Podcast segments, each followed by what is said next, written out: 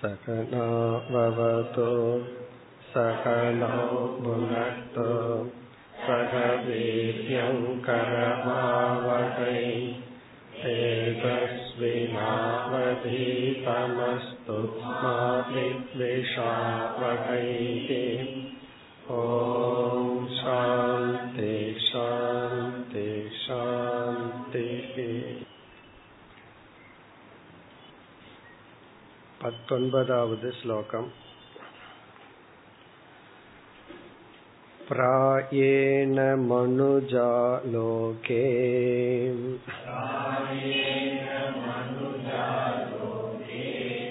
லோகதத்வ விசக்ஷணாஹ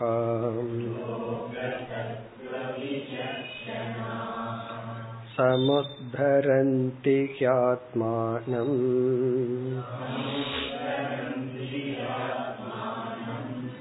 ஆத்மனைவாசு பாஷயாத்.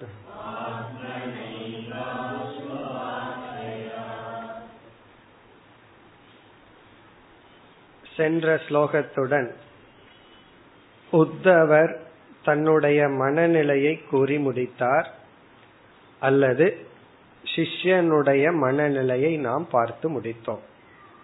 பதினான்காவது ஸ்லோகத்திலிருந்து பதினெட்டாவது ஸ்லோகம் வரை உத்தவர் தன் மனநிலையை பகிர்ந்தார். இதிலிருந்து ஒரு சிஷ்யன் எப்படிப்பட்ட மனநிலையை அடைய வேண்டும் என்று நமக்கு தெரிந்தது. பகவான் முதலில் தியாகம் என்ற ஒரு தத்துவத்தை கூறினார். தியாகத்தினால் நீ மகிழ்ச்சியாக இருக்க வேண்டும் என்று சொன்னார். அந்த தியாகம் என்னால் செய்ய முடியாது என்று ஆரம்பித்து, என்னுடைய அறியாமை இயலாமையை நான் உணர்கிறேன் என்ற கருத்தை கோரி, ஆத்ம தத்துவ என்ற ஒரு உண்மையை உங்களை தவிர உபதேசிக்க வேறு யாரையும் பார்க்கவில்லை என்று தன்னுடைய ஸ்ரத்தையை வெளிப்படுத்தி பகவானை வர்ணித்து, கடைசியில் சரணம் பிரபத்யே என்று கூறினார். நான் உங்களிடம் சரணடைகின்றேன். இனி பகவானுடைய உபதேசம் ஆரம்பமாகின்றது. பத்தொன்பதாவது ஸ்லோகத்திலிருந்து இந்த உத்தவ கீதை முடியும் வரை பகவானுடைய உபதேசம். இங்கு பகவான் முதல் முதலாக உபதேசிக்கின்ற கருத்து பொறுப்புணர்வு. ஒருவர் மோட்சத்தை அடைய வேண்டும் என்றால் அவர்களுக்கு பொறுப்புணர்ச்சி வர வேண்டும், செல்ஃப் ரெஸ்பான்சிபிலிட்டி. இதைத்தான் முதலில் பகவான் உபதேசம் செய்கின்றார். பத்தொன்பது இருபது இந்த இரண்டு ஸ்லோகங்களில் பொறுப்புணர்ச்சியை பகவான் உபதேசம் செய்கின்றார். ஃபர்ஸ்ட் வேல்யூ பொறுப்புணர்வு. பொறுப்புணர்வு என்றால் நம்மை நாம் தான் உயர்த்தி கொள்ள வேண்டும். நம்மை உயர்த்தி கொள்ள வேறு யாரும் நமக்கு பொறுப்பல்ல. மற்றவர்களெல்லாம் உதவி செய்வார்கள், உதவ முன் வருவார்கள். அந்த உதவியை பயன்படுத்த வேண்டியது நம்முடைய கடமை. இந்த செல்ஃப் ரெஸ்பான்சிபிலிட்டிங்கிறது முக்கியமான ஒரு பண்பு. நம்ம வாழ்க்கையில எந்த துறையில் முன்னேற்றத்தை அடைந்து வெற்றி அடைந்திருந்தால் அதற்கு முன்னாடி நமக்கு பொறுப்புணர்ச்சி வந்திருக்கு. அதே போல எப்பொழுதெல்லாம் நம்ம தோல்வி அடைஞ்சிருக்கிறோமோ அந்த தோல்விக்கு முக்கிய மூல காரணம் நாம் அந்த இடத்துல பொறுப்புணர்வுடன் இல்லாமல் இருந்திருப்போம். எத்தனையோ காரணம் இருக்கலாம், அதுல வந்து அதிகமாக நமக்கு கண்ணுக்கு தெரியாத காரணம் இதுதான். ஆகவே பகவான் வந்து அந்த பொறுப்புணர்ச்சியை இங்கு குறிப்பிடுகின்றார். பிறகு இனியொரு கருத்தையும் போதிக்கின்றார், அதைத்தான் ஃப்ரீ வில் என்று சொல்கின்றோம். நமக்கு தேர்ந்தெடுத்து செயல்படும் வாய்ப்பு இருக்கின்றது. ஸ்வ இச்சா, ஸ்வ இச்சான்னா தான் விருப்பப்படி ஆச்சாரக, ஸ்வ இச்சா ஆச்சாரக, நாம் விருப்பப்படி தேர்ந்தெடுத்து செயல்படும் வாய்ப்பு நமக்கு இருக்கின்றது. இது வந்து மற்ற உயிரினங்களுக்கு கிடையாது. மற்ற மிருகங்களிடம் இல்லாத மனிதனிடம் இருக்கின்ற இந்த ஒரு வாய்ப்பு உண்டு. அதை பகவான் இங்கு குறிப்பிடுகின்றார். இதனுடைய விளக்கத்தை பார்த்துட்டு பிறகு ஸ்லோகத்திற்குள் வரலாம். சென்ற ஸ்லோகத்தில் உத்தவருடைய மனநிலை சரணம் பிரபத்தியன்னு சொன்னார். நான் சரணடைகின்றேன். இந்த சரணடைதல் என்றால் சரணடைதலையே நம்ம இரண்டா பிரிக்கிறோம். ஒன்று, இப்போ ஒருவர் நம்ம முன்னாடி ஒரு கத்தியையோ அல்லது கண்ணையோ வச்சு யூ சரண்டர் அப்படின்னு சொல்றாருன்னு வச்சுக்கோமே, நம்ம கையை தூக்கிட்டு சரணடைஞ்சிடறோம். அதனுடைய அர்த்தம் என்ன? நான் கிளாஸ்ல படிச்சதை தான் பண்ணியிருக்கேன் அப்படின்னு நான் சொல்லுவோம். உத்தவர் சரணடைஞ்சது போல நானும் சரணடைஞ்சிருக்கிறேன் நான் சொல்லுவோம். அல்லது சந்தோஷப்படுவோமா, நான் சரணடைஞ்சிட்டேன்னு சொல்லி. இப்போ அந்த சரணடைதல் அப்படிங்கிறது நம்முடைய வில், நம்முடைய விருப்பத்தின் அடிப்படையில் வரவில்லை. நமக்கு அங்க சாய்ஸ் இல்லை, நம்ம தேர்ந்தெடுத்து சரணடையவில்லை. பிறகு ஏன் சரணடைஞ்சோம் அப்படின்னா இயலாமையினால் சரணடைஞ்சோம். எனக்கு வேற வழி இல்லை, கதி இல்லை. சில பேர்த்த மன்னிக்கிறோம் அப்படின்னு சொல்லுவோம், ஆனா உண்மையில என்ன ஆயிருக்கும்னா அங்க வேற வழி இல்ல, அட்லீஸ்ட் மன்னிக்கிறேன்னு சொல்லி ஒரு பெருந்தன்மையா சொல்லிட்டு போயிடலாம் அப்படின்னு சொல்லி நம்மால முடியாமல் நம்ம மன்னிக்கிறதோ சரணடைதலோ செய்தா அதெல்லாம் சரணாகதி அல்ல. பிறகு சரணடைதல் இங்கு சாஸ்திரத்துல சொல்ற சரண்டர் அப்படிங்கிறது ஒரு வேல்யூ. சரண்டர்ங்கிறது வேல்யூவா அல்லது வீக்னஸா அப்படிங்கறத இப்ப கேள்வி. இயலாமையினால நம்ம சரணடைஞ்சா அது வந்து பலகீனம், நமக்கு ஃபைட் பண்றதுக்கு தகுதி இல்லை அல்லது ஸ்ட்ரென்த் இல்லை, அதனால சரணடைறோம். ஆனால் எப்பொழுது சரணடைதல் இயலாமையினால் இல்லாமல் நம்ம வந்து வில், நம்முடைய ஃப்ரீ வில், நான் தேர்ந்தெடுத்து சரணடைகின்றோமோ அது ஒரு வேல்யூ ஆகுது. இப்ப அதுதான் இங்கு சொல்லப்படுகின்றது. நம்முடைய ரெஸ்பான்சிபிலிட்டி என்னன்னா சரியான இடத்தில் நாம் தேர்ந்தெடுத்து சரணடைய வேண்டும். ஆகவே இங்க சரண்டரும் கூட ஒரு ஃப்ரீ வில்ல தான் இருக்கு. பொதுவா சரணடைந்து விட்டா அவருக்கு அங்க ஒரு சாய்ஸ் இல்லைன்னு தோன்றும். ஆனா இங்க சரண்டரே சாய்ஸ்ல வர வேண்டும். அதுதான் ஃபர்ஸ்ட் ரெஸ்பான்சிபிலிட்டி.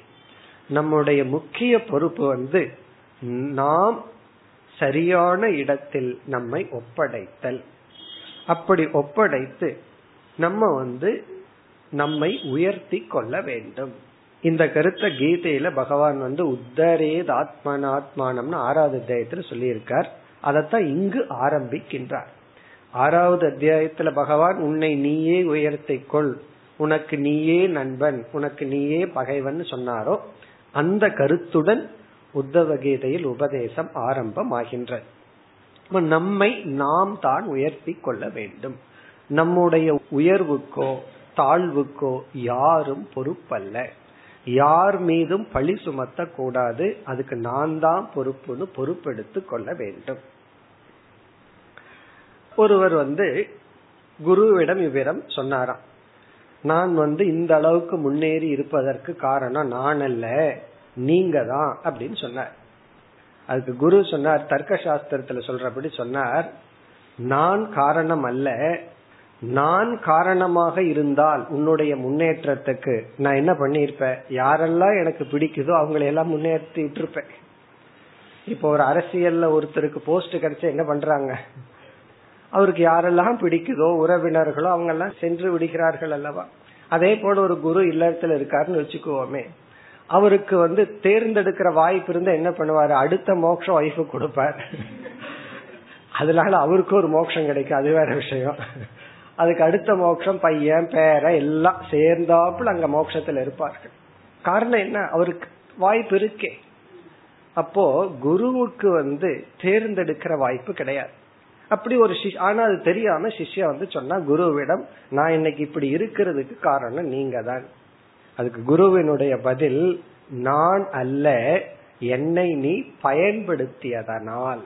அதுதான் இங்க தர்க்க சாஸ்திரத்துல சொல்ற காரணம். அதாவது தர்க்கத்துல இந்த போட் வந்து என்னை கரை சேர்த்து விட்டதுன்னு சொன்னா தப்பா, என்ன சொல்லணுமா, இந்த போட்டை நான் பயன்படுத்தியதனால் கரை சேர்ந்தேன்னு சொல்லணும்.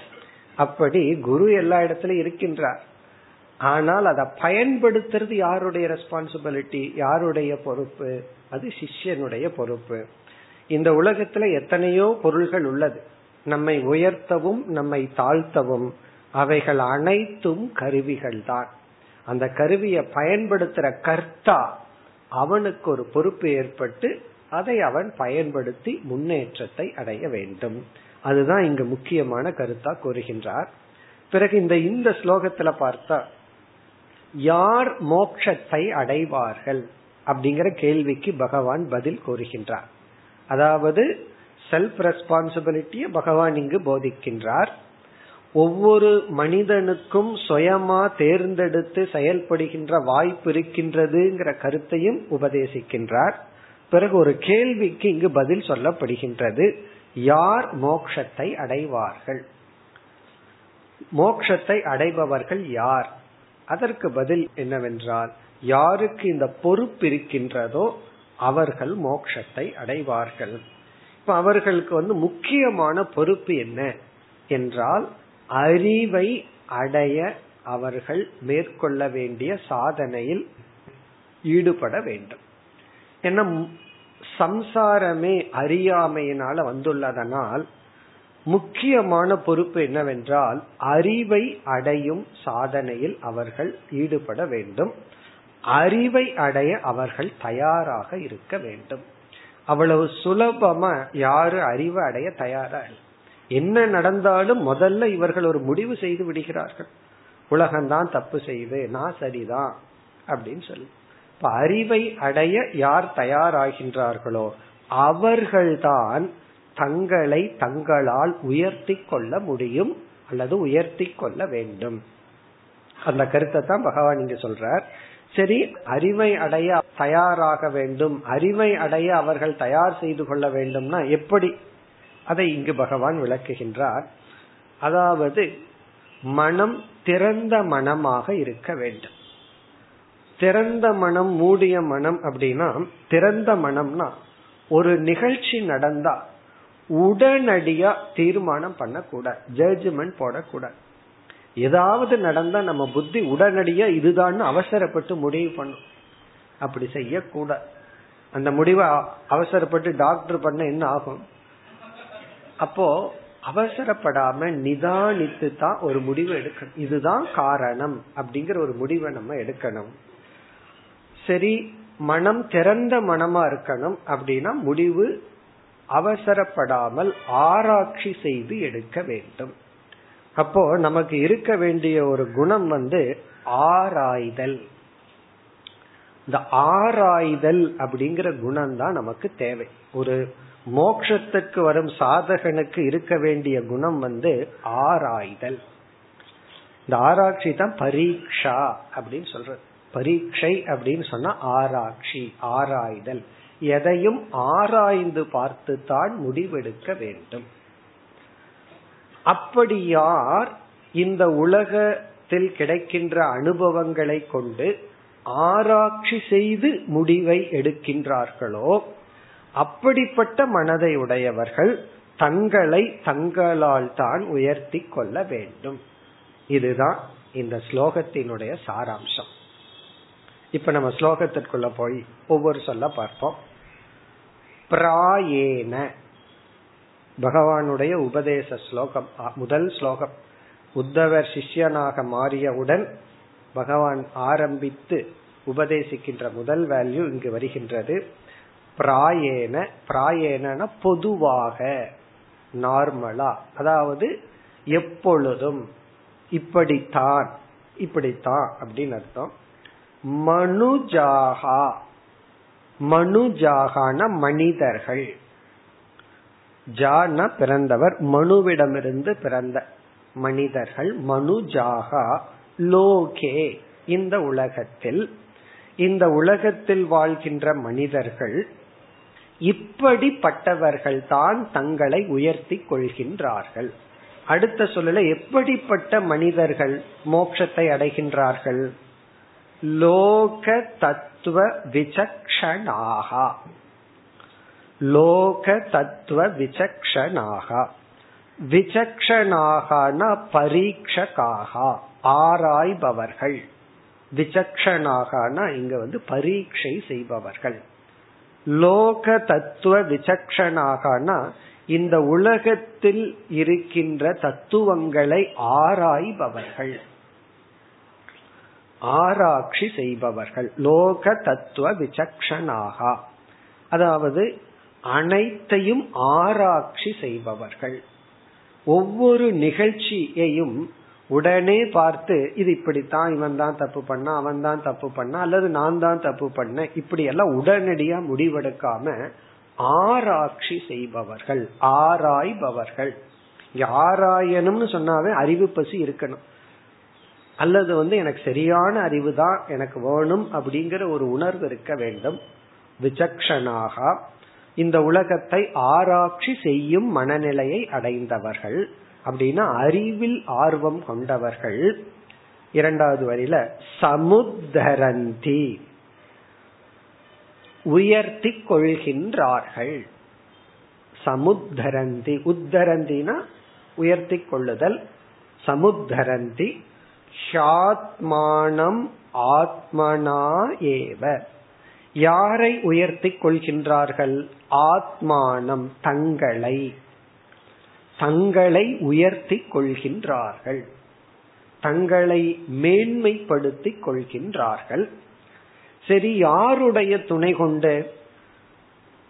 ஆத்மனா ஏவ, தன்னாலேயே, தன்னாலேயே தன்னை உயர்த்தி கொள்கின்றார்கள். இதுல வந்து இந்த ஸ்லோகத்தை பார்த்தா யார் மோட்சத்தை அடைவார்கள் அப்படின்னா யார் இந்த உலக தத்துவங்களை ஆராய்ச்சி செய்கின்றார்களோ, அறிவை அடைய தயாராக இருக்கின்றார்களோ அவர்கள் தங்களை தங்களாலேயே உயர்த்தி கொள்கின்றார்கள். சமுத்தரந்தி, எதிலிருந்து உயர்த்தி கொள்கிறார்கள்? இப்ப எதிலேயோ வீழ்ந்து கிடக்கின்றார்கள் தான் அர்த்தம். எழுந்துருன்னு சொன்னா நம்ம அமர்ந்து இருக்கிறோம்னு அர்த்தம். நின்று கொண்டே இருக்கிறவனை பார்த்து எழுந்துருன்னு சொன்னா அவன் வேற எதுலயோ அமர்ந்திருக்கான், அதிலிருந்து எழுந்துருன்னு அர்த்தம். இங்க இவர்கள் எதில் வீழ்ந்து கிடக்கின்றார்கள், அதிலிருந்து தங்களை உயர்த்தி கொள்ள கடைசி சொல் அசுப ஆசையாத். அசுப ஆசையாத், அசுப ஆசயம் அப்படின்னு சொன்னா அசுப வாசனா, அவர்களுக்குள் இருக்கின்ற தீய வாசனைகள். விஷய வாசனா தக அசுபாசயாத், அசுப ஆசயாத் சமுத்தரந்தி, விஷய வாசனா தக சமுத்தரந்தி, அசுப வாசனையில் இருந்து. இங்க அசுப வாசனை அப்படின்னு சொன்னா எல்லா விதமான தீய குணங்கள், காம குரோத லோப மோகம்னால சாஸ்திரத்துல அதுக்கு ஒரு லிஸ்ட் வச்சிருக்கேன், அசுர குணங்கள். அதிலிருந்து தங்களை உயர்த்தி கொள்கின்றார்கள். ஏன்னா அந்த வாசனையில் இருக்கும் பொழுது, அந்த குணத்துடன் இருக்கும் பொழுது நம்ம துயரப்படுறோம். அந்த குணத்திலிருந்து விடுதலை அடைந்தால் மகிழ்ச்சி அடைகின்றோம். அதிலிருந்து தங்களை உயர்த்தி கொள்கின்றார்கள். இப்ப இந்த ஸ்லோகத்துல பார்த்தோம்னா யார் மோட்சத்தை அடைகின்றார்கள் என்ற கேள்விக்கு பதில் யார் தங்களை உயர்த்தி கொள்ள தாங்களே பொறுப்பெடுத்து கொள்கின்றார்களோ, யாருக்கு செல்ஃப் ரெஸ்பான்சிபிலிட்டி வந்திருக்கோ அவர்கள்தான் தங்களை உயர்த்தி கொள்கின்றார்கள். இதுல இனி ஒரு விஷயமும் இருக்கு. இந்த ஃப்ரீ வில் அப்படின்னு ஒன்னு இருக்கு, விதின்னு ஒன்னு இருக்கு. அதாவது வந்து முயற்சியா அல்லது விதியா, இது ஒரு பெரிய ஊழ்வினையா அல்லது முயற்சியா? வள்ளுவர் என்ன பண்ணிட்டார், ரெண்டு இடத்துல ரெண்டுன்னு சொல்லிட்டார். ஒரு இடத்துல ஊழ்வினைய யாரும் ஒன்னும் பண்ண முடியாதுன்றார், ஒரு இடத்துல முயற்சி வந்து அந்த ஊழ்வினையையும் தாண்டி செல்லும்ட்டார். இப்ப என்ன பண்றதுன்னா உண்மையிலேயே ஒரு கோணத்துலதான் ஊழ்வினை முயற்சி அப்படிங்கிற பிரிவெல்லாம் இருக்கு. எல்லாமே உண்மையிலேயே ஒன்றுதான். கொஞ்சம் யோசிச்சா நமக்கு புரிஞ்சிடும். அதாவது இப்ப நமக்கு சாய்ஸ் இருக்கு. இந்த ஃப்ரீவில், இந்த முயற்சியினுடைய பலன் தான் அடுத்தது நம்ம என்ன நடக்க போகுதோ அதற்கு. அப்போ பிரசன்ட் ஃப்ரீவில் தான் ஃபியூச்சர் ஃபேட். இன்னைக்கு நம்ம எப்படி சாப்பிட்றோம், எப்படி உடலை எப்படி வச்சிருக்கிறோம், எதை படிக்கிறோம், அதனுடைய பிரதிபலிப்பு தான் அடுத்த நாள், அடுத்த பிறகு ஃபியூச்சர் அப்படின்னு சொன்னா இப்ப நம்ம இருக்கிறது ஏற்கனவே பயன்படுத்திய ஃப்ரீ வில்லினுடைய ரிசல்ட். நம்ம ஏற்கனவே நம்ம செய்த முயற்சியினுடைய பலன் இப்பொழுது விதியா இருக்கு. அப்ப பாஸ்ட் ஃப்ரீ வில் வந்து பிரசன்ட் ஃபேட். ஃப்ரீ வில் பாஸ்டா இருந்தா அதை பிரசன்ட் டென்ஸ்ல ஃபேட்னு சொல்றோம், தலையெழுத்துன்னு சொல்றோம். பிரசன்ட் ஃப்ரீ வில் வந்து ஃபியூச்சர் ஃபேட். இப்ப நம்ம எப்படி வாழ்றோம், எதை நம்ம பயன்படுத்துறோம், அது நம்முடைய எதிர்காலம். அதனால இருக்கிறது ஃப்ரீ வில் தான். முயற்சி ஒன்றுதான் இருக்கு, அந்த செய்த முயற்சி இப்பொழுது விதி போல நமக்கு தெரியுது. இப்ப செய்கின்ற முயற்சி நம்முடைய எதிர்காலத்தை நிர்ணயிக்கின்றது. இப்ப பகவான் இங்க என்ன சொல்றார், நீதான் உன்னுடைய வாழ்க்கையை நிர்ணயிக்கின்றாய், உன்னுடைய மோட்சத்தையும் பந்தத்தையும் நிர்ணயிக்கிறது நீதான். தீதும் நலனும் பிறர் தர வாரா அப்படின்னு ஒரு பழமொழியே இருக்கு. நல்லதோ கெட்டதோ யாரும் உனக்கு கொடுப்பதில்லை, ஆனால் நீ இந்த உலகத்தை பயன்படுத்தி கொண்டு முன்னேற வேண்டும், உன்னை நீயே உயர்த்தி கொள்ள வேண்டும். அப்படி வேணும்னா உன் மைண்ட் வந்து பரீட்சா மைண்டுக்கு வந்தார், அதாவது ஆராய்ச்சி செய்கின்ற மனதை அடைய வேண்டும். Contemplative mind, meditating mind, analysing mind, அப்படிப்பட்ட மனசை நம்ம அடையணும். இப்பெல்லாம் அப்படி கிடையாது, எது எடுத்தாலும் உடனே ஜட்ஜ்மெண்ட், என்ன நடந்தாலும் உடனே யாரு அங்க இருக்கா குத்தம் சொல்றதுக்கு. அதாவது நம்ம நடந்து போறோம், நம்ம கவனக்குறைவுனால நம்ம என்ன பண்றோம், காலை வந்து கல்லுல அடிச்சு விழுந்துடுறோம். என்ன சொல்லுவோம், கல்லு தடிக்கி விட்டுடுதுன்னு சொல்லுவோம். அதுவா தடிக்கி விட்டுச்சு, நம்ம போய் கல்லுல அடிச்சு விழுந்தோம், ஆனா கல்லு தான் தடுக்கி விட்டுச்சு. அப்படி குழந்தையிலேயே என்ன சொல்லுவாங்க, அந்த கல்ல அடிச்சா நமக்கு திருப்தி குழந்தையா இருக்கும்போது. காரணம் என்ன, நீ குற்றவாளி அல்ல, மத்தவங்க தான் குற்றவாளின்னு சொல்லி நம்ம அப்படித்தான் வளர்த்தி இருக்கார்கள். அவங்க நம்ம பெற்றோரும் அவங்களை அப்படித்தான் வளர்த்தி உள்ளார்கள். அப்படி எப்பொழுதுமே மற்றவர்கள் மீது குறை சொல்லி சொல்லி நம்ம பிளேம் எடுத்துக்க தயாரா இல்லை, அதனால முன்னேறவும் தயாரா இல்லை. இங்க பகவான் வந்து உன்னை உயர்த்தி கொள்ள நீதான் பொறுப்பு. இப்ப ஆத்மானம் சமுத்தரந்தி, தன்னை உயர்த்தி கொள்கின்றார்கள். ஆத்மனா ஏவ, தன்னாலேயே. அசுப ஆசையாத், அசுப ஆசையாத்னா சிம்பிளா சம்சாரம் சொல்லிடலாம், அல்லது மனதில் இருக்கின்ற அசுர குணங்களிடத்திலிருந்து அவர்கள் அவர்களை உயர்த்தி கொள்கின்றார்கள். யார், லோக தத்துவ விசக்ஷனாக. இந்த பரீட்சை செய்கின்ற மனதை அடையவில்லை என்றால் அவர்களால் அவர்களை உயர்த்தி கொள்ள முடியாது. இப்ப மனுஜாக மனிதர்கள் பிராயண இயற்கையாக இப்படித்தான் நடக்கின்றது என்று இப்ப இந்த ஸ்லோகத்தில் இப்படிப்பட்டவர்கள் அவர்கள் அவர்களை உயர்த்தி கொள்கின்றார்கள் சம்சாரத்தில் இருந்து. இப்ப யார் மோட்சத்தை அடைவார்கள், லோக தத்துவ விசக்ஷனாக, புத்தியை பயன்படுத்துபவர்கள். பிறகு தன் தன்னை தானே உயர்த்தி கொள்ள வேண்டும் என்ற பொறுப்பை அடைந்தவர்கள். பிறகு அடுத்த ஸ்லோகத்தில் தன்னை தானே உயர்த்தி கொள்ள வேண்டும் என்ற கருத்தை பகவான் மேலும் விளக்குகின்றார். அதாவது செல்ஃப் ரெஸ்பான்சிபிலிட்டி, உனக்கு நீதான் பொறுப்பு, உன்னை நீதான் உயர்த்தி கொள்ள வேண்டும். இந்த உலகமெல்லாம் நமக்கு ரெண்டு செய்யறதுக்கு தயாரா இருக்கு, நம்மை உயர்த்துவதற்கும் காத்துட்டு இருக்கு, நம்மை தாழ்த்துவதற்கும் காத்துட்டு இருக்கு. அதாவது பகவத்கீதை படிக்கணும் அப்படின்னா சொல்லி தர்றதுக்கு ஆள் இருக்கு, அழைச்சிட்டு போறதுக்கு ஆள் இருக்கு. யாராவது ஒரு முமுட்சுவை பார்த்தா மற்றவங்க வந்து உனக்கு இவ்வளவு ஆர்வமா இருக்கு, நான் உன்னை அழைச்சிட்டு போறேன்னு எல்லாம் ஹெல்ப் பண்றதுக்கு தயாரா இருக்கு. வேற எங்கெங்கெல்லாம் போலாமோ அங்க போறதுக்கும் ஆள் தயாரா இருக்கு, வேற எங்க போகணுமோ அங்க போறதுக்கும் ஆள் இருக்கு, வேற எங்கிறது நாமளாக ஃபில்அப் பண்ணிக்க வேண்டியதுதான், அங்கேயும் ஆள் இருக்கு. பிறகு நல்ல இடத்துக்கு அழைச்சிட்டு போறதுக்கு ஆள் இருக்கு. இப்ப நம்முடைய ரெஸ்பான்சிபிலிட்டி, நாம எங்க போறோம், நம்ம காலத்தையும் அல்லது நம்முடைய ஆரோக்கியத்தை எதற்கு பயன்படுத்த போறோம், அது நம்முடைய விருப்பம். ஸ்பிரிச்சுவலா அல்லது ஸ்பிரிட் அந்தவலா, அது நம்மளுடைய சாய்ஸ். எந்த ஸ்பிரிச்சுவல்குள்ள போறது அப்படிங்கறது நம்ம சாய்ஸ். ஆனா ரெண்டையும் கொடுக்கறதுக்கு ஆள் இருக்கு. அதாவது கிளாஸ்ல ஊத்தி கொடுக்கற மாதிரி டீச் பண்றதுக்கு ஆள் இருக்கு, அதுக்கு ஆள் இருக்கு. நம்ம எதை பருகின்றோம் அது நம்மளுடைய சாய்ஸ். அப்படி பகவான் ஆரம்பிக்கின்றார். அடுத்த ஸ்லோகத்திலே இதே கருத்தை பகவான் விளக்குகின்றார். இருபதாவது ஸ்லோகம். ஆத்மனோ குருராத்மைவ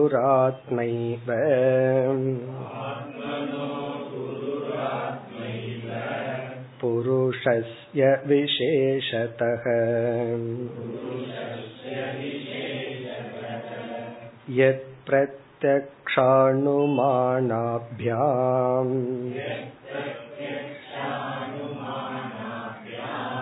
ஸ்ரேயோ சாவனு விந்ததே.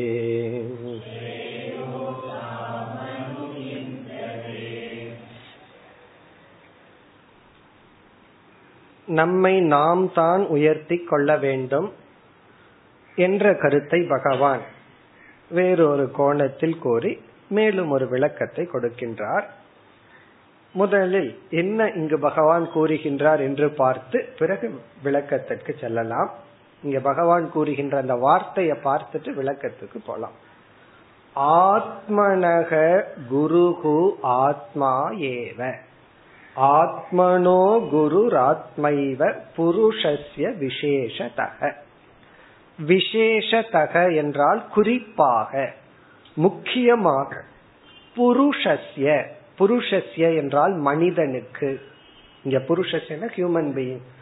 முக்கியமாக மனிதன் விஷயத்தில் மனிதனுக்கு ஆத்மனக குரு ஆத்மா ஏவ. இங்க ஆத்மனக ஆத்மா குரு, ஆத்மா ஆத்மனக குரு, தனக்கு தானே குரு. ஆத்மா என்றால் தனக்கு, ஆத்மனகன தனக்கு, ஆத்மான தான், குருகுன குரு.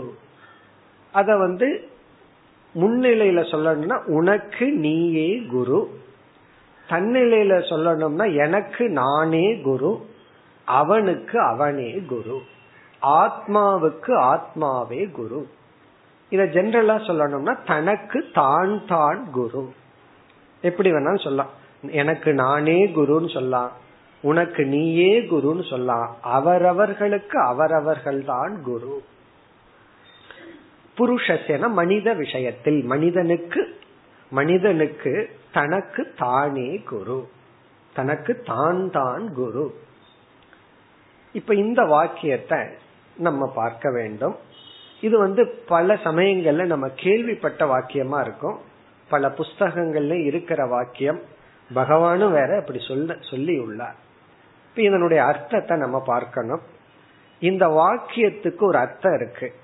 பல சமயங்கள்ல ஒரு வாக்கியத்தினுடைய அர்த்தம், அல்லது ஒரு ப்ராவர்ப் ஆகலாம், அல்லது சாதாரண சிம்பிள் ஸ்டேட்மெண்டா இருக்கலாம், அதனுடைய அர்த்தம் சாதாரணமா புரிஞ்சுக்கிறத விட சமுதாயத்துல தவறாகவே அதிகமா புரியப்பட்டு இருக்கு.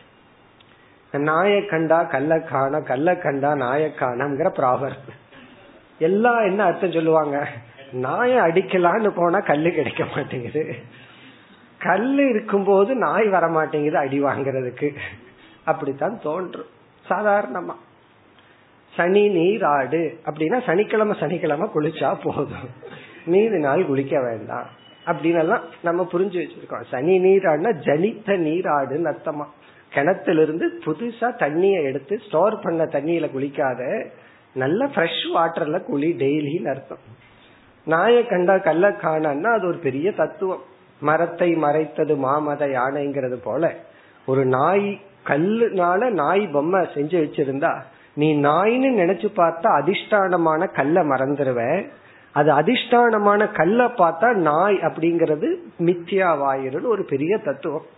அது சாதாரண வழக்குல எப்படி புரிஞ்சிருக்கோம். அதே போலதான் உனக்கு நீயே குரு அப்படிங்கிற வார்த்தை. உனக்கு நீயே குரு, எனக்கு நானே குரு, அவங்க அவங்களுக்கு அவங்க அவங்களே குரு அப்படிங்கிற வார்த்தையில ஒரு அர்த்தம் இருக்கு. ஆனா இத தவறாகவும் புரிந்து கொள்ளப்பட்டுள்ளது. அதனால நம்ம முதல்ல என்ன பண்ணுவோம், சரியா எப்படி புரிஞ்சுக்கிறதுங்கிறதுக்கு முன்னாடி இது தவறா எப்படி புரிஞ்சுக்க கூடாதுன்னு பார்த்துருவோம். அது பார்த்தாலே போதும், பிறகு சரியா புரிஞ்சுட்டது மாதிரி ஆயிரும். இப்ப இதனுடைய அர்த்தம் என்ன, இதை எப்படி தப்பா புரிஞ்சுக்க கூடாது. ஏன்னா பெரிய பண்டிதர்கள், பெரிய பிலாசபர் இந்த ஸ்டேட்மெண்ட இப்ப நம்ம பார்க்க போற விதத்துல தப்பா விளக்கம் கொடுத்திருப்பார்கள். நம்ம புஸ்தகத்துல படிப்போம், லெக்சர்ல கேட்கலாம். அதனால வந்து தப்பா இந்த வாக்கியத்தை இப்படி புரிஞ்சுக்க கூடாதுன்னு பார்ப்போம். எனக்கு நானே குரு, உனக்கு நீயே குரு, அவரவர்களுக்கு அவரவர்களே குருன்னா நம்ம எதுக்கு இங்க உட்கார்ந்துருக்கணும், இல்ல அவங்க அவங்க வீட்டுல உட்கார்ந்துக்க வேண்டியதானே. அப்ப சில பேர் சொல்லுவாங்க, உட்கார்ந்துட்டு நான் நெட்ல படிச்சுக்கிறேன்னு. என்ன அப்ப நெட் என்ன? நெட்லயும் படிக்க கூடாது, கண்ணை மூடிக்கணும். அவரவர்களுக்கு அவரவர்களே குரு அப்படிங்கறத அப்படியே எடுத்துட்டா ஃபர்ஸ்ட் அவங்க வந்து கண்ணை பயன்படுத்த கூடாது. காரணம் எயிட்டி பர்சன்ட் ஆஃப் ஞானம் வந்து கண்ணில தான் வருதான், வெளியிருந்து பார்த்து வருது. எனக்கு நானே குருன்னா நான் எதுக்கு கண்ணை பயன்படுத்தணும், நான் எதுக்கு காதை பயன்படுத்தணும்? காதை பொத்திட்டு கண்ணை மூடிட்டு தான் வாழணும். ஏன்னா எனக்கு நானே தான் எனக்கு குரு. இதை எப்படி சரியா புரிஞ்சுக்கணும்னு பார்ப்போம். இப்ப முதல் தவறான கருத்து, பலர் வந்து எனக்குள் இருக்கிற ஆத்மாதான் எனக்கு குரு, சைத்தன்ய தத்துவம், அந்த ஆத்மாதான் எனக்கு குரு, அதனால எனக்கு அந்த ஆத்மாவே எல்லாத்தையும் சொல்லி கொடுத்துருன்னு சொல்லுவாரு. ஒருத்தர்கிட்ட போய் நீ ஆத்ம தத்துவத்தை தெரிஞ்சுக்கணும்னு சொன்னா அவர் என்ன சொல்லுவாருன்னா, நான் என்னுடைய ஆத்மாதான் எனக்கு குரு, அந்த ஆத்மாவே காட்டி கொடுத்துரும் உண்மையன்னு சொல்லுவாங்க. நம்ம அவங்கிட்ட சொல்றோம் அந்த ஆத்மாவத்தான் நீ கண்டுகொள்ளணும்னு நம்ம சொல்றோம். நம்ம என்ன சொல்றோம், நீ ஆத்மாவை தேடி கண்டுபிடி, ஆத்மாவை யாருன்னு தெரிஞ்சுக்கன்னு சொன்னா இவர் சொல்ற பதில் அந்த ஆத்மாதான் எனக்கு குரு அப்படின்னு சொல்றார். நம்ம என்ன சொல்றோம், அந்த ஆத்மாவை தெரிஞ்சுக்கிறதுக்கு தான் நான் உங்ககிட்ட குரு கிட்ட போக சொல்றேன்னு நம்ம சொல்றோம். அவர் என்ன சொல்றார், நீ எந்த ஆத்மாவை தெரிஞ்சுக்கணும்னு சொல்றையோ அந்த ஆத்மாதான் எனக்கு குரு அப்படின்னா முக்கிய ஆத்மா, சச்சிதானந்த சுரூபமான அழியாத ஆத்மா, இந்த உடல்ல இருக்கிற சைத்தன்ய தத்துவமான ஆத்மாதான் எனக்கு குரு அப்படின்னா அந்த ஆத்மாவே எனக்கு ஆத்மாவை பற்றிய ஞானத்தை கொடுத்துரும். எனக்கு வெளியே போகணுங்கிற அவசியம் கிடையாது, வெளியே குருவோ வெளியே ஞானமோ எனக்கு வேண்டான்னு சொல்வார்கள். இது வந்து முதல் ராங் கான்செப்ட், முதல் தவறான கருத்து. இந்த மாதிரி கருத்தை நம்ம நினைச்சிருந்தாலும் யாராவது நினைச்சிருந்தாலும் தப்பில்லை. ஏன்னா தப்பான கருத்துல இருந்துதான் நம்ம சரியான கருத்துக்கு போவோம், சாஸ்திரம் படிக்கிறதே. அதனால அப்படி யாராவது தவறான கருத்து இருந்தா உடனே நம்ம கர்வப்பற்ற கூடாது, எனக்கு அது சரியான அறிவு இருக்கு, நீ தப்பான கருத்தை வச்சிருக்கன்னு இழிவுபடுத்துவதோ தவறா நினைக்கவோ வேண்டாம், நம்ம சரியா புரிஞ்சுக்கலாம், அவ்வளவுதான். இப்ப இந்த கருத்து ஏன் தவறுனா, நம்முடைய அனைவரிடத்திலும் அதே ஆத்மா தான் இருக்கு, எல்லோரிடத்திலும் அதே சச்சிதானந்த ஆத்மா இருக்கும் பொழுது எனக்கு ஆத்மா குருன்னு சொன்னா இந்த ஆத்மா எல்லா காலத்திலயும் நம்ம இடத்துல இருக்கு. என்னைக்கு நம்ம இடத்துல ஆத்மா இல்லை? நம்ம இடத்துல முக்கிய ஆத்மா சச்சிதானந்த சுரூபமான அழியாத ஆத்மா எல்லா இடத்திலும் இருக்கு, எல்லோரிடத்திலும் இருக்கு. அது குரு அப்படின்னு சொன்னா எனக்கு அறியாமையே வந்திருக்க கூடாதே. குருன்னு சொன்னா அறியாமையே நீக்கவர். என்னிடத்துல அது எல்லா நேரத்திலும் இருக்கிறதுனால எனக்கு வந்து அறியாமையே வந்திருக்க கூடாது. அந்த ஆத்மஸ்வரூபம் என்னிடத்தில் எல்லா நேரமும் இருந்து எனக்கு அறியாம இருக்குன்னா அந்த ஆத்மா எனக்கு குரு வேலை பண்ணல. குரு என்ன வேலை செய்யறாரோ அந்த வேலையை ஆத்மா செய்யலன்னு அர்த்தம். அப்படி செய்திருந்தால் அறியாமைக்கு அந்த ஆத்மா என்ட்ரியே கொடுத்திருக்க, வர்றதுக்கு முன்னாடியே வெளியே போன்னு சொல்லியிருக்கோம். நான் இருக்கேன் இங்க, நீ எப்படி வர முடியும் அப்படின்னு சொல்லியிருக்க. குரு என்ன பண்ணுவார், சிஷ்யனுடைய அறியாமையை நீக்குவார். அதே போல என்னுடைய ஆத்மா குரு அப்படின்னு சொன்னா இந்த குரு வந்து அறியாமைய விட மாட்டார், சரி வந்தா உடனே தள்ளிடுவார். ஆனா இது வரைக்கும் தள்ளிலையே. அப்போ அந்த அறியாம நம்ம இடத்துல வரமும் விட்டுருக்காது, அந்த ஆத்மா வந்திருந்தாலும் அடுத்த கணம் நீக்கி இருக்கும். நமக்கு அறியாமைய வந்ததும் பார்க்கிறோம், தொடர்ந்து இருக்கிறதையும் பார்க்கிறோம். அப்ப இதுவரை நம்முடைய சச்சிதானந்த ஆத்மா நமக்கு குரு அப்படிங்கிற ரோலை செய்யவே கிடையாது. அப்படின்னு என்ன அர்த்தம், சச்சிதானந்த ஆத்மா யாருக்கும் குருவாக செயல்படாது. அதுக்கு இனி ஒரு காரணம் கொடுக்கலாம், அதனிடத்தில் கருவிகள் இல்லை. ஒரு இன்ஸ்ட்ருமெண்ட் இருந்தா தான் உபதேசம் பண்ண முடியும். ஒருவர் சொன்னார், எனக்கு ஒரு குரு இருக்கார் அப்படின்னார் சீரியஸா. சரி, அவர்கிட்ட எத்தனை வருஷம் படிச்சீங்கன்னா? படிக்கல. காரணம் என்னன்னா அவர் மௌன குரு அப்படின்னு சொன்னார். அவர் பேச மாட்டார். அப்ப பேச மாட்டார், அவர்கிட்ட என்ன பண்ணீங்கன்னா அவர் எனக்கு குரு, சௌரியமா போச்சு, ரெண்டு பேருடைய அஜ்ஞானத்தை அப்படியே மெயின்டைன் பண்ணிக்கலாம். அவரும் பேச மாட்டார், இவரும் பேச மாட்டார், அவரோட அஜ்ஞானம் அவர்கிட்டயே இருக்கு, இவரோட அஜ்ஞானம் இவர்கிட்டயே இருக்கு. உண்மையிலேயே மௌன குரு அப்படிங்கிறவர் ஆத்மா தான் மௌன குரு. அவர் என்னைக்கு மௌனமா இருப்பார். ஆனா வேறொரு மௌன குரு இருக்கு, இவருடைய வாழ்க்கையில வரும். அதாவது மௌன குரு அப்படின்னு சொன்னா மௌனத்துக்கு என்னை அழைத்து சென்ற குருன்னு அர்த்தம். மௌன குருங்கிற வார்த்தைக்கு என்ன அர்த்தம் அப்படின்னா, அவர் மௌனமா இருந்துட்டார் அப்படின்னு அர்த்தம் கிடையாது, என்னை மௌனமாக்கிய குரு அப்படின்னு அர்த்தம். நான் உளறிக் கொண்டிருந்தேன், அறிவை கொடுத்து என்னை மௌனி ஆக்கினார். தாய்மானவரோட குரு மௌன குருன்னு சொல்லுவார். அவர் வந்து உபதேசம் பண்ணியிருக்காரு ஒன் ஆர் டூ வேர்ட்ஸ்ல, அல்லது அட்லீஸ்ட் சின்முத்திரையில. தட்சிணாமூர்த்தி மௌன குரு அப்படின்னா என்ன அர்த்தம், அவர் வந்து அறிவை புகட்டினார், சிஷ்யர்களுக்கு செய்கையிலேயே ஏதோ ஒரு கம்யூனிகேட் பண்ணார். அதற்கு பிறகு அவரும் மௌனி ஆனார், சிஷ்யர்களும் மௌனி ஆனார்கள். இந்த மௌனம்ங்கிற வார்த்தையும் சரியா புரிஞ்சுக்க. இப்ப ஆத்மா யாருக்கும் குரு அல்ல. அந்த ஆத்மா எல்லா காலத்திலும் இருக்கிறதுனால, ஆத்மா இருந்தும் நம்ம அறியாமையை அடைந்து அறியாமையுடன் இருப்பதனாலும், ஆத்மாவிடம் எந்த இன்ஸ்ட்ருமெண்ட் சொல்லிக் கொடுக்க எந்த கருவியும் இல்லாத காரணத்தினாலும் ஆத்மா யாருக்கும் குரு அல்ல. குருவா அது செயல்பட. நம்ம ஆத்மா அனைத்தையும் பிரகாசப்படுத்தும், மனசுல இருக்கிற அறியாமைய பிரகாசப்படுத்தும், மனசுல இருக்கிற அறிவை பிரகாசப்படுத்தும், எல்லாத்தையும் பிரகாசப்படுத்தும். ஆனா குரு அப்படிங்கிற ரோலை ஆத்மா எடுத்து கொள்ளாது. அப்ப முதல் ரூல் அவுட் என்ன, அவரவர்களுடைய முக்கிய ஆத்மா அவரவர்களுக்கு குருவாக இயங்காது. இனி அடுத்த கருத்து வந்து, என்னுடைய மனசு எனக்கு குரு. யார ஆத்மா குருன்னு சொன்னா, நீ உனக்கு குருன்னா என்னுடைய மனசே எனக்கு குரு. இப்படி ஒரு தவறான கருத்து. இதுல இந்த தவறான கருத்துன்னா இதை நம்ம சரியா புரிஞ்சுட்டா தப்பில்லை. எனக்கு நானே குருங்கிற வார்த்தை தவறு கிடையாது, அந்த வார்த்தை சரியான வார்த்தை தான், அதை நம்ம புரிஞ்சுக்கிற விதம் தான் முக்கியம். இப்ப என்னுடைய மனசே எனக்கு குரு அப்படி சொல்றான்னு வச்சுக்கோமே.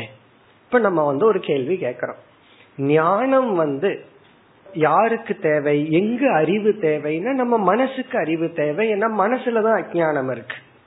என்னுடைய மனசு அஜ்ஞானத்துடன் உள்ளது, அறியாமையுடன் கூடிய மனதிற்கு என்னுடைய மனதே குருன்னு சொன்னா, அறியாமையுடன் கூடிய மனம் அறியாமையுடன் கூடிய மனசுக்கு எப்படி குருவா இருக்க முடியும்? இத தர்க்க ரீதியா ஆத்மாஸ்ரய தோஷம்னு சொல்லுவோம். தனக்கு தானே எப்படி குருவா இருந்துட முடியும்? காரணம், எனக்குத்தான் அறிவு வேணும், அறிவு எனக்கே வேணும், நானே எப்படி குருவா இருக்க முடியும்? இப்ப ஒரு குரு கிட்ட போய் எனக்கு பாடம் சொல்லி கொடுங்கன்னா, நீ ஏன் உனக்கு சொல்லி கொடுத்துக்கன்னு சொன்னா, அப்ப சிஷ்ய என்ன சொல்லுவான்? அப்படின்னா நான் இதுக்கு உங்ககிட்ட வரணும், என்ன என்னால எனக்கு சொல்லி கொடுத்து கொள்ள முடியாதுங்கிறதுனால தானே நான் வெளியே தேடி வர்றேன்னு அவன் சொல்லுவான். அப்போ நமக்கு நாமே பாடம் புகட்டி கொள்ள முடியாது. அது எப்ப முடியும்னா, ஒருத்தர் சொல்றாரு, உன் தோல் மேல நீ ஏறி உட்கார முடியும்னா முடியுங்கிற முடியுமோ? நம்ம தோல் மேல நம்ம ஏறி அமர முடியாது. அதுபோல நம்முடைய மனதிற்கு நம்முடைய மனதே குருவாக அமைய முடியாது. காரணம் என்ன, அறியாமை மனசுல இருக்கு. மனசில் இருக்கிற அறியாமைய போக்குறதுக்கு மனசே எப்படி துணை புரிய முடியும்? முடியாது. இனி இனி ஒரு புத்திசாலி மூணாவதா வந்து என்ன சொன்னா, முதல்ல வந்து முக்கிய ஆத்மா குரு அல்ல, இரண்டு மனம் குரு அல்ல, மூணாவதா ஒரு புத்திசாலி என்ன சொன்னா, ஒரு பகுதியான மனம் சிஷ்யன், இனியொரு பகுதியான மனம் குரு. என்னுடைய ஒரு பார்ட் ஆஃப் மைண்ட் வந்து சிஷ்யனா கேட்டுக்குதான், இனி ஒரு பார்ட் ஆஃப் மைண்ட் வந்து குரு. அப்படி சொன்ன உடனே நம்ம கேக்குறோம், நீ எந்த பார்ட்ட சேர்ந்தவன்? நீ சிஷ்யனுடைய பார்ட்ட சேர்ந்தவனா அல்லது வந்து குருவினுடைய பார்ட்ட சேர்ந்தவனா அப்படின்னு கேட்டா அவன் என்ன பதில் சொல்லுவான்? அப்போ ஒரு பகுதி குரு ஒரு பகுதி சிஷ்யன் எல்லாம் நம்ம மனசை பிரிச்சிட முடியாது.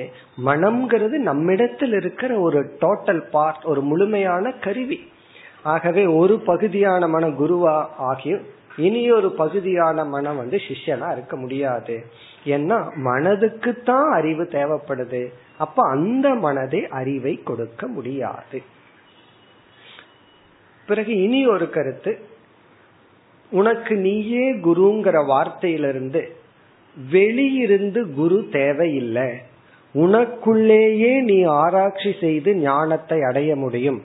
இந்த உனக்கு நீ குரு, எனக்கு நான் குரு, அவரவர்களுக்கு அவரவர்களே குருங்கிறது வந்து வெளி குருவை நீ நாடக்கூடாது அப்படிங்கிற அர்த்தத்திலையும் பயன்படுத்துவார்கள். அதுவும் தவறு. அதாவது வெளியிருந்து குரு தேவையில்லை அப்படிங்கிற கருத்தை இந்த வாக்கியம் போதிக்கவில்லை. உனக்கு நீயே குரு இஸ் ஈக்குவல் டு உனக்கு குரு வேண்டாம், வெளியிருக்கிற குருவை நீ பயன்படுத்த கூடாது அப்படிங்கிற கருத்தும் தவறு. ஏன்னா இந்த வார்த்தைக்கு இந்த அர்த்தத்தை தான் பலர் சொல்கிறார்கள். எனக்கு நானே குரு, அதனால நான் எந்த குருவை எனக்கு அவசியம் கிடையாது, நானே பார்த்துக்குவேன், என்னாலேயே பார்த்து கொள்ள முடியும். உண்மையான மெச்சூரிட்டி அப்படிங்கிறது என்னன்னா, எப்பொழுது எவ்வளவு காலம் நம்ம வந்து சார்ந்திருக்கணும், பிறகு எப்பொழுது எவ்வளவு காலம் சுதந்திரமா இருக்கணும்ங்கிறத புரிஞ்சுக்கிறது தான். எங்க டிபெண்ட் பண்ணி இருக்கணுமோ அங்க டிபெண்ட் பண்ணணும், எதை எவ்வளவு காலம் நம்ம சார்ந்திருக்கணுமோ அதை சார்ந்திருந்து பிறகு நம்ம வெளியே வர்றதுதான் சரியான பக்குவ நிலை. இதெல்லாம் ராங் கான்செப்ட், தப்பான கருத்து. அதாவது உனக்கு நீயே குருனா ஆத்மா குரு அல்ல, மனம் குரு அல்ல, ஒரு பகுதியான மனம் குரு அல்ல, அல்லது குரு வேண்டாம் அப்படிங்கிற கருத்தும் அல்ல. சரி, நீ சரியான கருத்துக்கு வரும். உனக்கு நீயே குரு அப்படிங்கிறதுக்கு என்ன பொருள்? இதுக்கு பல அர்த்தம் நம்ம சொல்லலாம். முதல்ல மிக மிக எளிமையான அர்த்தத்தை பார்த்துருவோம், பிறகு சற்று ஆழ்ந்த அர்த்தத்தை பார்ப்போம். மிக எளிமையான அர்த்தம் என்னன்னா, உனக்கு நீயே குரு அப்படிங்கிற இடத்துல இது வந்து உபமா, சமஸ்கிருதத்துல உபமான்னு சொல்றோம், கணக்குல புலி அப்படின்னு சொல்றோம். அதனுடைய அர்த்தம் என்ன? புலிய வந்து அங்க எக்ஸாம்பிளா சொல்றோம். ஒவ்வொரு முறையும் நம்ம ஒரு தெளிவான உவமைய சொல்லிட்டோம்னா அங்க போல சம்ஸ்கிருதத்துல இவ அப்படிங்கிற சொல்ல பயன்படுத்துங்கிற அவசியம் கிடையாது. சந்தேகம் இருந்தா பயன்படுத்தலாம். ஒவ்வொரு முறையும் நீ கணக்குல புளிய போல அப்படின்னு சொல்லிட்டா இருக்கும், அந்த போலன்னு சொல்ல வேண்டாம், சொன்னாவே தெரிஞ்சிடும். இது காமன் சென்ஸ். கணக்குல புலி, தைரியத்துல சிங்கம், சிங்கத்தை போல போலன்னு சொல்லிட்டு இருக்க வேண்டிய அவசியம் கிடையாது. அதனால இங்க உனக்கு நீயே குருஹு இவ, இந்த மறைஞ்சிருக்கிற இவ போலங்கிறத நம்ம புரிஞ்சிட்டோம்னா இதனுடைய அர்த்தம் நமக்கு விளங்கியாச்சு. உனக்கு நீயே குருவை போல, குரு உனக்கு ஒரு குரு எப்படியோ அப்படித்தான் உனக்கு நீயே அப்படின்னு அர்த்தம். இது ஒரு எக்ஸாம்பிள். இது எதற்கு இந்த எக்ஸாம்பிள் சொல்லப்படுதுன்னு சொன்னா, எப்படி குருவானவர் கையில நீ சரணடைந்தால் அவர் உன்னை உயர்த்துவாரோ அதே போல நீ உன்னை உயர்த்தி கொள்ள வேண்டும். அதாவது ஒருவரிடத்துல நமக்கு ஸ்ரத்தை வந்து விட்டால், இந்த ஸ்ரத்தைக்கு அவ்வளவு பவர் இருக்கு. ஒருவரிடத்துல நமக்கு ஒரு ஸ்ரத்தை வந்து விட்டால், அது அவ்வளவு சுலபமா வராது. அப்படி வந்து விட்டால் அந்த ஸ்ரத்தை, நம்பிக்கை என்ன பண்ணோம்னா, அவருடைய மனதுல யாரிடத்துல நமக்கு நம்பிக்கை வருதோ அவரிடத்துல ஒரு பொறுப்புணர்ச்சியை கொடுத்து விடும். அந்த பொறுப்புணர்ச்சி என்னன்னா, இவன் நம்ம நம்பி வந்திருக்கான், இவனுக்கு நாம் உதவி செய்ய வேண்டும். எதற்காக நம்பி வந்துள்ளானோ அதற்கு நான் உதவ வேண்டும்ங்கிற ஒரு ரெஸ்பான்சிபிலிட்டி வந்துடும். ஆக்சுவலி இதுதான் நடந்துட்டு இருக்கு. ஒருத்தர் மீது நம்ம ஃபுல் ட்ரஸ்டோட போனோம்னா அந்த நம்பிக்கையே நம் மீது அவருக்கு ஒரு ரெஸ்பான்சிபிலிட்டி உருவாக்கி, அப்போ ஒரு சிஷ்யன் நம்பிக்கையோட குரு கிட்ட போகும் பொழுது குருவின் இடத்துல இந்த சிஷ்யனுக்கு நாம் செய்ய வேண்டிய உதவியை செய்ய வேண்டும்ங்கிற ரெஸ்பான்சிபிலிட்டி, அந்த உணர்வை, பொறுப்புணர்ச்சியை உருவாக்குற சக்தி யாருகிட்ட இருக்குன்னா சிஷ்யங்கிட்ட இருக்கு. குருவுக்கு உடல் ரீதியா உறவினர்கள் யார் இருந்தாலும் அந்த சக்தி குருவுக்கு வராது. குருவினுடைய தாயாகட்டும் தந்தையாகட்டும் அவங்களுக்கு உபதேசம் பண்ணி உயர்த்தலாங்கிற எண்ணமும் பொறுப்பும் வராது. ஏன்னா குருவுக்கு நல்லா தெரியும் நம்ம சொன்னா கேட்க மாட்டாங்கன்னு சொல்லி. காரணம் என்ன, அவங்களுக்கு இது கிடையாது, ஒரு ஸ்ரத்த கிடையாது. அப்போ யாருக்கு யார் தன் மீது ஒரு ஸ்ரத்தை வைத்துள்ளார்களோ அவர்களிடத்துலதான் சொன்னா பிரயோஜனம் இருக்கும். அது மட்டும் அல்ல, ஒரு ரெஸ்பான்சிபிலிட்டி குருவுக்கு வந்துடும். அப்போ ஒரு பொறுப்புணர்ச்சியை குருவிடம் உருவாக்குவது யார் அப்படின்னா சிஷ்யன்தான். சிஷ்யன்தான் தன்னுடைய ஸ்ரத்தையில நம்பிக்கையில குருவிடத்துல ஒரு ரெஸ்பான்சிபிலிட்டியை கிரியேட் பண்றான். அந்த ரெஸ்பான்சிபிலிட்டியிலிருந்து குரு என்ன பண்றார், சிஷ்யனை உயர்த்துகின்றார், வழி நடத்துகின்றார். அதே போல எப்படி குருவானவர் சிஷ்யனுடைய வாழ்க்கைக்கு பொறுப்பெடுத்து அவனை உயர்த்துகின்றாரோ, எந்த நேரத்துல எதை கொடுக்கணும், எதை கொடுக்கணும், எப்படிப்பட்ட அறிவை கொடுக்கணும் ங்கிறதெல்லாம் அவர் முடிவு செய்து உயர்த்துகின்றாரோ, அதே போல உன்னை நீ உயர்த்தி கொள்ள வேண்டும். இப்ப குரு எப்படி உன்னை உயர்த்துகின்றாரோ அதே போல உனக்கு நீயே ஒரு குருவை போல இருந்து உன்னை உயர்த்தி கொள்ள வேண்டும். குருவிடத்தில் உன் மீது எப்படி ரெஸ்பான்சிபிலிட்டி வந்திருக்கோ, பொறுப்பு வந்திருக்கோ, அது போல உன்னிடத்தில் வர வேண்டும். இந்த ஸ்கூல்ல எல்லாம் பார்க்கலாம், பசங்க படிக்கலைன்னா வாத்தியார் டிஸ்டர்ப் ஆவார், பசங்க படிக்கலைன்னா ஆசிரியர் வருத்தப்படுவார். ஆசிரியரே வருத்தப்படணும், அவருக்குள்ள ஏன் அந்த கஷ்டம், அவருக்குள்ள ஏன் அந்த சோகம் அப்படின்னா அவருக்கு பொறுப்பு வந்திருக்கு. நான் இவங்களுக்கெல்லாம் டீச் பண்றேன், பசங்க படிச்சு நல்லா வரணும், சரியா படிக்கலைங்கும் போது ஆசிரியர் வருத்தப்படுற வேதனை படுகின்றார். காரணம் என்ன, அவருக்கு ஒரு பொறுப்பு இருக்கு. அப்படி எப்படி மாணவன் சரியில்லைன்னா ஆசிரியர் பொறுப்பெடுத்துட்டு இருக்காரோ அப்படி உனக்கு நீயே பொறுப்பெடுத்து கொள்ள வேண்டும். அல்லது குருங்கிற ஸ்தானத்துல தாய் தந்தைன்னு வச்சுக்குவோம், குழந்தைன்னு வச்சுக்குவோம். இப்ப குழந்தையினுடைய வளர்ச்சியிலும் நன்மையிலும் பெற்றோர்களுக்கு எப்படி ரெஸ்பான்சிபிலிட்டி இருக்கு, அதே போல உனக்கு உன்னுடைய முன்னேற்றத்தில் பொறுப்பு வர வேண்டும். அதுதான் இங்க கருத்து. அதாவது பெற்றோர்கள் குழந்தைகள் விஷயத்துல, குரு சிஷ்யனுடைய விஷயத்துல எப்படி பொறுப்புடன் அவர்களுடைய முன்னேற்றத்திற்கு முயற்சி செய்கிறார்களோ, அல்லது பொறுப்புணர்ச்சி அவர்களுக்கு எப்படி வந்துள்ளதோ அதுபோல் உன் முன்னேற்றத்திற்கு உனக்கு பொறுப்பு வர வேண்டும். இதுதான் சாதாரண அர்த்தம். இனி இதில் இருக்கிற மறைந்திருக்கின்ற சில அர்த்தங்களை வரிசையா பார்ப்போம். இப்போ ஆத்மா ஆத்மனக குருகு கொஞ்சம் விசாரம் பண்ணுவோம். இப்போ இப்ப இந்த இடத்துல தனக்கு தான் குரு அப்படிங்கிற வார்த்தைக்கு நம்ம விதவிதமான விதத்துல பொருள் பார்த்து அர்த்தம் பார்க்க போறோம். இப்ப முதல் அர்த்தம், தனக்குன்னு ஒரு வார்த்தை இருக்கு, ஆத்மனகன்னு ஒரு சொல்ல இருக்கு, ஆத்மான்னு ஒரு சொல்ல இருக்கு, அதுக்கு நம்ம பொருள் கொடுத்து அர்த்தம் பார்க்க போறோம். இங்க ஆத்மனக தனக்கு அப்படின்னா ஜீவஸ்ய அப்படின்னு அர்த்தம், ஜீவனான எனக்கு, ஸ்தூல சூக்ஷ்ம காரண சரீரத்துடன் கூடிய ஜீவன், டோட்டல் மீ முழுமையான எனக்கு. நான் சொன்னா ஒரு ஜீவன், ஜீவன் சொன்னா ஸ்தூல சரீரத்தை உடையவன், சூக்ஷ்ம சரீரத்தை உடையவன், காரண சரீரத்தை உடையவன். இந்த ஜீவனான எனக்கு ஆத்மா குரு. இந்த இடத்துல ஆத்மாங்கிற சொல்லுக்கு ஆத்மனகன எனக்கு, எனக்கு நான் குரு. இந்த எனக்குங்கிற இடத்துல ஜீவனாக எனக்கு, இந்த இடத்துல ஜீவன்னா ஃபுல் ஆஃப் மீ, மூணு சரீரத்துடன் கூடிய ஜீவனான எனக்கு ஆத்மாங்கிற சொல்லல புத்தி அப்படின்னு பொருள் கொள்ள வேண்டும். இந்த ஜீவனுக்கு புத்தியானது குருவை போல உள்ளது. எனக்கு நானே குரு அப்படிங்கிற இடத்துல ஜீவனான எனக்கு புத்தி குரு ஸ்தானத்தில் உள்ளது. எல்லா இடத்துலயும் குருங்கிற இடத்துல ஒரு இவ போட்டுக்கணும், குருவை போல. எப்படின்னு இப்ப பார்ப்போம். இப்ப எந்த ஒரு ஞானத்தை அடைய வேண்டும் என்றாலும் அந்தந்த ஞானத்தை கொடுக்கும் கருவியை பயன்படுத்தணும்.